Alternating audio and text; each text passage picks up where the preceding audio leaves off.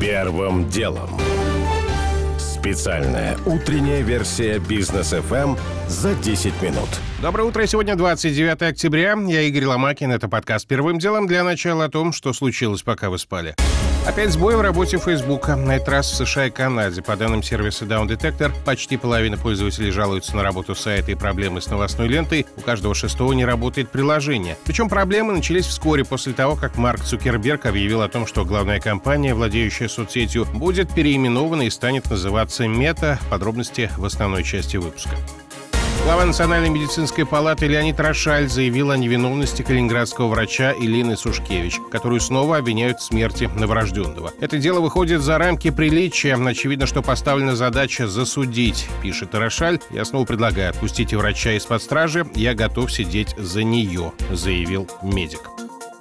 Росгострах потребовал около 400 тысяч рублей от семьи школьника, которого насмерть сбила электричка в Подмосковье. Об этом сообщает со ссылкой на досудебную претензию Росгостраха телеканал «Дождь», признанный иноагентом. 15-летний подросток погиб в подмосковном Солнечногорске два года назад. Он переходил пути по наземному переходу и не заметил приближающийся скоростной поезд «Ласточка». В сентябре этого года мать погибшего получила письмо от Росгостраха, в котором говорилось, что из-за столкновения поезд получил повреждения и страховой пришлось пришлось выплатить РЖД ущерб чуть более 400 тысяч. Росгострах пригрозил, что если дело дойдет до суда, сумма претензий может вырасти на 25%, а если родные подростка откажутся платить, суд может отобрать у них имущество.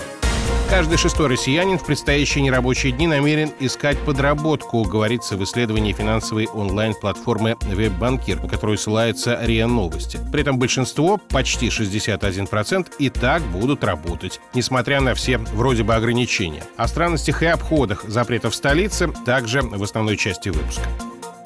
Бенедикт Камбербэтч, известный по роли Шерлока Холмса в сериале «Шерлок», исполнит роль бывшего офицера ФСБ Александра Литвиненко в мини-сериале от компании HBO. Лента будет называться «Лондонград», сообщает журнал Variety, и будет основываться на сюжете книги британского журналиста Алана Коуэлла «Последний шпион».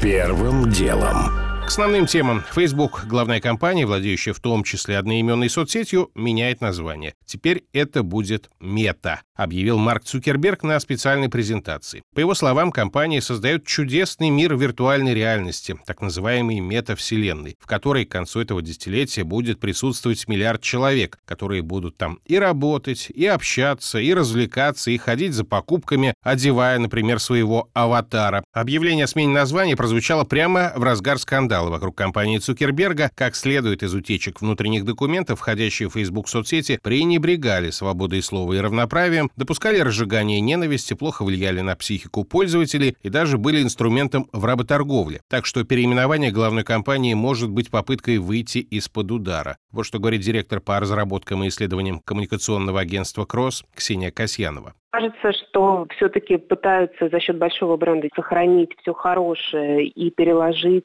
весь негатив на те суббренды, которые существуют в портфеле давно. Удастся ли, будет зависеть от действий компании в публичном пространстве, да и в реальном сотрудничестве с партнерами, с которыми не всегда все прозрачно. Заявка хорошая, а вот действия определят, как это будет выглядеть на самом деле. Уже после презентации выяснилось, что ребрендинг затронет не только название главной компании, но даже тикер на бирже. Сейчас это FB, с 1 декабря будет новый MVRS. Акции компании сразу после объявления переименований взлетели на 3%, но в итоге закончили день в плюсе только на полтора. Первым делом.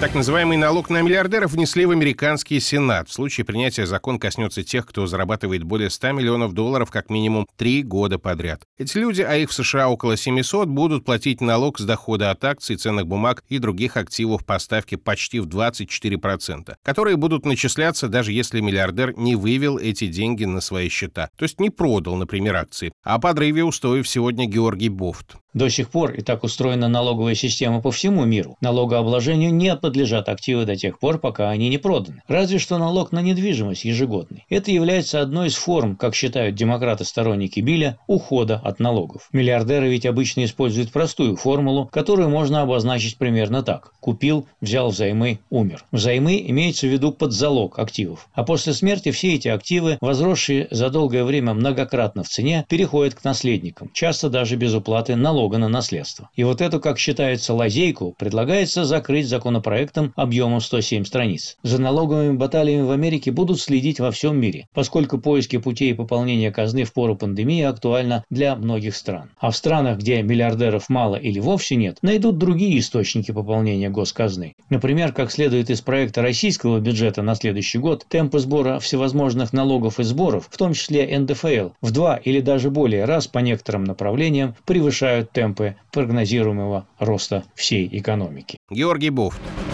Первым делом. Некоторые московские рестораны, которые должны были закрыться на нерабочие дни вместе с другим общепитом, нашли лазейку и продолжают принимать гостей. Речь про заведения при гостиницах. Отели сообразили, что постояльцев могут обслуживать как обычно, и теперь предлагают услугу заселения в номер на день с посещением бара или ресторана. Вот, например, что нам рассказали в «Национале» стандартно заселяетесь, являетесь гостем отеля и с ключом спускаетесь в ресторан. Вам нужно будет оплатить номер 5000. Единственный момент, если вы хотите пригласить друзей, нам при заселении понадобятся паспорта всех проживающих. А я могу их к себе пригласить? Да, но не более двух человек. Вы плюс два. У нас рестораны работают не все, только Александровский на первом этаже под стеклянным куполом, который с нашей кухней. Живаго и Белуга не работают. Похожие ответы мы услышали и от других отелей столицы. Первым делом. На этом фоне показательную порку устроили московским салонам сотовой связи. Рейды прошли в офисах Мегафона и Билайна. На Новом Арбате по итогам объявлено, что салоны допустили нарушение санитарных норм. Теперь им грозят штрафы до миллиона рублей и остановка работы до трех месяцев. Предприниматель и правозащитник Александр Хуруджи считает, что подобные ситуации будут повторяться, пока бизнес не потребует от властей внятных правил работы при локдауне. Сейчас это всегда сюрприз. И сюрприз, как правило, неприятный. А для того, чтобы неповадно было, начинается охота на ведьм, начинаются штрафы, начинаются рейды. То, что мы сейчас видим по салонам сотовой связи. Фактически речь идет о работе салонов связи, которые, на мой взгляд, относятся к первой необходимости. Точно так же, как прежде всего неправильно было закрывать под одну гребенку шиномонтажи. В момент, когда начинается осенне-зимний период и смена резины идет по всей стране, мы вызовем массу аварийных ситуаций. Ну а штрафы, которые сейчас выписывают, их необходимо обжаловать и обосновывать, что они относятся к тем, кто обеспечивает первым необходимым. Как раз сейчас операторы попросили мэрию Москвы включить салоны связи в список предприятий, которым в локдаун работать можно. Интерфакс утверждает, что с аналогичной просьбой к столичным властям обратился и глава Минцифры Максут Шадаев. Вообще, ситуация выглядит очень странно. Во времена первого локдауна салоны связи в Москве работали в обычном режиме. Теперь же, по версии городского оперштаба, этим объектам формально работать не запрещено. И далее цитата. «Доступ посетителей в помещение салонов должен быть приостановлен, однако эти учреждения могут продавать товары дистанционным способом, в том числе с условием доставки. Конец цитаты. Первым делом. Переговоры «Газпрома» и Молдавии вновь не принесли результат. Прежний контракт закончился еще в сентябре, по нему страна получала газ по 150 долларов за тысячу кубометров. Потом договор продлили на месяц, там уже ценник почти 800 долларов, но этот контракт истекает в воскресенье, а новому мешает позиция Кишинева, который отказывается оплатить долги за прежние поставки, а там набежало более 700 миллионов долларов. Это долг именно Молдавии, не Приднестровья. И, в общем-то, личное дело России, с кого требовать деньги, а с кого нет, комментирует ведущий аналитик Фонда национальной энергобезопасности Игорь Юшков. На Приднестровье «Газпром» отдельно считает долг, и там уже запредельные цифры, там больше 7,5 миллиардов долларов. Поэтому «Газпром», может быть, и даже не надеется вернуть эти деньги. Он записывает это как долг Молдавии, но на отдельный счет. А вот эти 700 миллионов долларов – это исключительно поставки на территорию Молдовы, и здесь никаких разночтений быть-то и не может. Политических это откровенно, просто неоплаченный газ, который Молдавия потребила. Почему тогда она раньше не протестовала против этого долга, совершенно не ясно. Если ты против, иди в арбитраж. Они же не обращаются в арбитраж. Последние дни Молдавия от безнадежности закупает микроскопические партии газа в других странах, причем дороже, чем могла бы у «Газпрома». В ЕС Кишиневу пообещали пока только безвозмездную помощь в 60 миллионов евро. На них можно купить всего 60 миллионов кубометров газа, при том, что стране на отопительный период потребуется по меньшей мере миллиард. Похоже, оставшиеся два с половиной дня будут весьма драматичными. Первым делом.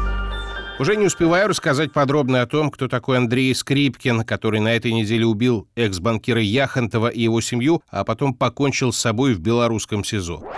О том, что Роскомнадзор составил протокол на телеканал Муз-ТВ по статье о гей-пропаганде среди несовершеннолетних. Юристы считают решение спорным о том, как на чемпионате мира по художественной гимнастике в Японии не дали победить в упражнениях с лентой Дине Авериной. Многие уверены, девушку засудили и винят в этом, как неудивительно, другую гражданку России. У меня еще важное объявление. Подкаст вместе со страной уходит на так называемые нерабочие дни. Мы обязательно вернемся 8 ноября. Вот теперь точно все. Это был Игорь Ломакин и подкаст «Первым делом». Кому мало, переходите в «Браткаст». Первым делом. Специальная утренняя версия бизнес FM за 10 минут.